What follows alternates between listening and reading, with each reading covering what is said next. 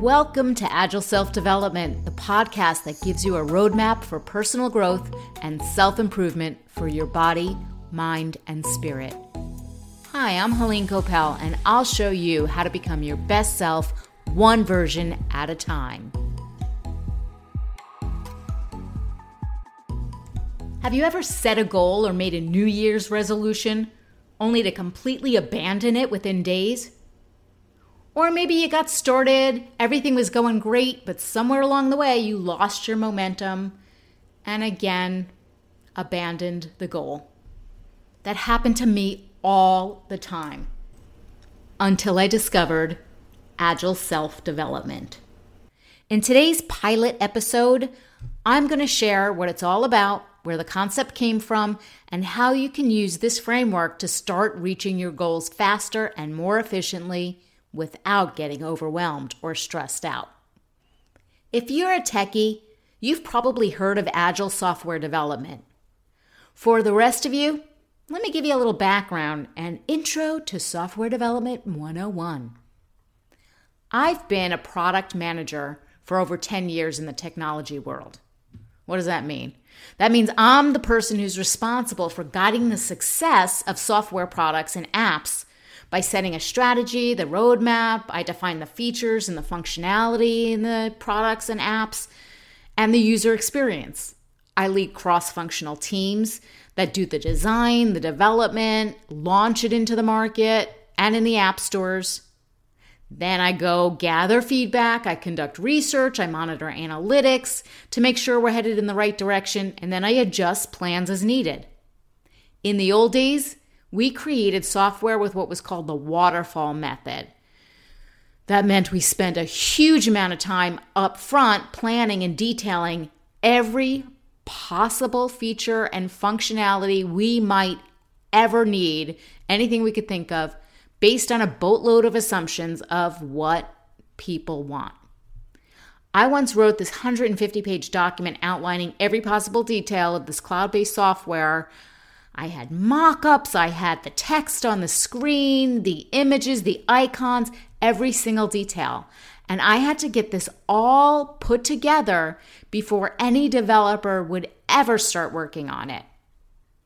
And then we could not get it out to the market to try to get some potential customers until every ounce of development was done. Then Agile methodology came along. With this process, we could identify minimum functionality that the software could offer users or customers that could A, add some level of value for them, and B, generate feedback we could use to help validate our assumptions and refine those minimum solutions to something better. We call this starting point our minimum viable product in product management world or minimum valuable product. And then we keep moving forward from there in these cycles. We add features, enhancements, improvements continuously, developing and delivering them and validating every couple of weeks or so, or however long the cycle is in your development world. So let me give you a real life example of a cloud based software product I worked on and how it evolved through continuous development and feedback cycles. See, that 150 page document was for a free employee attendance tracker that offered this calendar to track your employee time off. It also would have rules based advertisements and an e commerce store to purchase human resources products that we sold through other business units. So the idea was that you had this free calendar, and then we would earn revenue by selling you other products that we were sure you're going to need. Before long, we moved over to these agile processes and we started development, deciding to launch with a minimum valuable product of the fa- functionality for the calendar that would have a simple employee list, a calendar to track their time off, and a report to export records. Until the e commerce store feature was built, we would use email marketing to try to sell those other products we thought they absolutely needed, and we would just direct them from the email to our other e commerce sites to buy these products. So I'm going to fast forward. We got feedback. First of all, our feedback is obvious in the analytics that show nobody's converting on those emails. Nobody's buying the products that we're trying to sell them. We also put out polls and had conversations with users, and it turned out they really liked that calendar, but they had no interest in buying the other products. So we learned that there was no point developing built in e commerce functionality on the site or rules based ads because they flat out said, we'd rather pay for better software and more features than ever buy the other products. So we pivoted from that original plan. That original roadmap had this e commerce store and all these ads, and we made a change. We changed the roadmap. It became the birth of the subscription software business model for the organization, and we saved months and months and lots of money by not creating functionality that we learned was no longer necessary. Plus, we started earning revenue much sooner, having it in the hands of customers with basic features that they were willing to pay for rather than waiting months and months, if not a year, to get an e commerce store out there. So let's get back to the topic at hand. What does it have to do with self development? Well, very often we find ourselves taking an all or nothing approach towards our goals. We're essentially creating that 150 page document, and you get no achievement until everything is done completely exactly as defined on day one.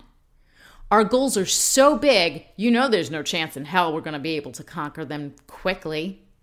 This is why we give up. This is why people give up on reaching their goals and dreams. Now, imagine we break up our goals into more reasonable chunks or milestones, these mini goals, that could be achieved in shorter cycles.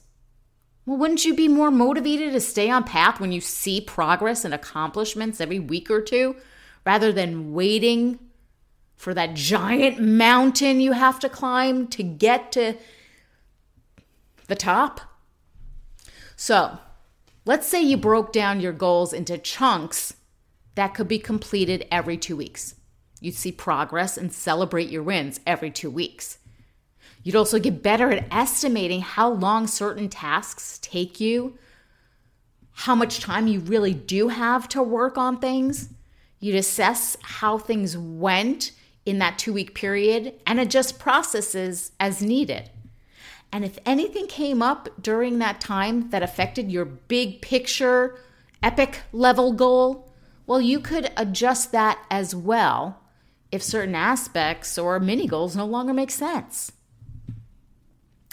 See, I'm a product manager for my software products, or a product owner, sometimes you'll hear. The success of these software products rely on continuous improvement and growth and development. Well, you're going to become a product owner or product manager for your product. Your product is you. If you want continuous personal growth and improvement, you need to continuously work on your self development. This agile approach will keep you focused on what's the highest priorities. It'll let you gather feedback by witnessing it yourself or seeing it from colleagues or hearing it from colleagues or friends or family that lets you know how you're doing along the way, or you can ask them. You will learn and you'll adapt as needed. The best part about it is that you will see progress and feel accomplished much more frequently and quickly. So, in this podcast, we're going to go through all the nuts and bolts over the course of time, but let me go through the basics for you about what Agile self development is about and what you'll need to do. See, in product development for software, we have a product vision for, what we ultimately want our product to do, who it will support, how it's perceived in the market. You will want a personal vision for who you want to become the relationships you want to have, what your career might look like, any skills or expertise, your health, your fitness, you name it. We'll talk more specifically about your personal vision in a future podcast and how to create one. What else do you need? Software development, we have a roadmap for how we'll get to that personal vision based on major or epic goals and our milestones. This is usually done in a quarterly or monthly view. Remember, we talked about adaptability based on feedback and learning. So, figure the further away something is on the roadmap, the more subject to change it could be. In self development, you also want a roadmap. It forces you to prioritize which goal is most important and consider any important or key dates that could impact when you plan to work on the goals. And this will lead us down to those chunks or mini goals we talked about. So you break down those big epic goals that you know you can't complete in two weeks, and you break them down into mini goals or these bite sized chunks that you can accomplish in a cycle. That two week cycle I mentioned earlier. And in the product management world I come from, we use this term called scrum it's a met it's an agile methodology and that 2 week cycle is called a sprint so you are going to break down your goals into these mini goals that can be completed in a 2 week sprint if you prefer to see these accomplishments one week at a time then you'll have one week's sprints. It's up to you. The good part is you can always change. If you find the cycle length doesn't work for you, you just switch things up for the next sprint. You want to try to be consistent though. So, you know, give your cycle a few cycles worth before you say this doesn't work for me. So, now that you have those mini goals, you'll want to create a backlog of all of them. All those mini goals that you'll accomplish to reach your big epic goals and create the version of you described in your personal vision. You can do it on a whiteboard, an Excel document, a piece of paper, project or task management software like Trello, which has a free version, very well known. And it's actually often used in agile software development based on another methodology that is called Kanban. And there's this Kanban board and it helps you visualize where tasks are in their process, such as you know the items that are in the not started column, the in progress, complete, etc.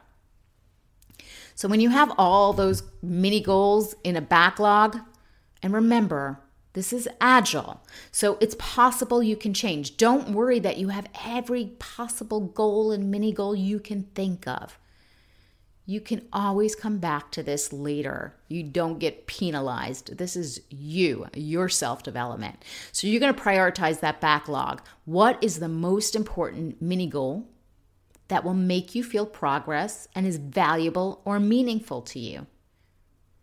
Estimate how long you expect that to take. If it is longer than that two week sprint, you need to break it down into smaller pieces. Remember, this mini goal has to be completed within a sprint. Now, what's next? Make it happen. You're going to check in with yourself every day. Each morning when you start your day, ask yourself, what did I get done yesterday? What am I working on today? Are there any obstacles I need to remove before I'm able to complete what I committed to during this sprint. And believe me, make that commitment. Of course, you will learn along the way. And if you thought you would have 30 hours to work on something and you discovered you really only had 10 hours to work on your goal or little side project, then chances are you're not going to complete it, but you will have learned and it will roll over to the next. What you didn't accomplish will roll over to the next sprint. So at the end of each sprint, that two week cycle, look at what you've done. Evaluate how it went. What went well? What could have gone better? Were your estimates realistic for each of those mini goals?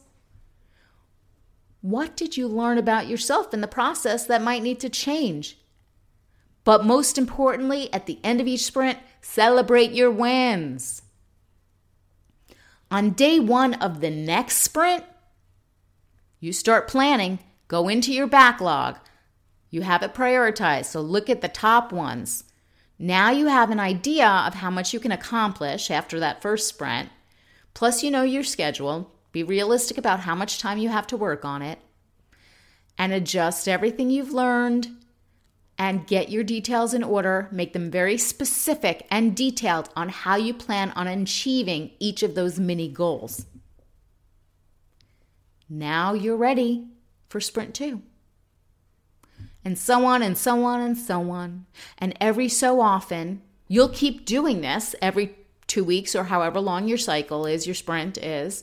And every so often, make time to go back to the backlog, clean it up if things have changed or become outdated, add new items if you need to as you think of them, and keep moving forward. You may even have to move priorities to say, oh my gosh, I needed to reach this goal by this date.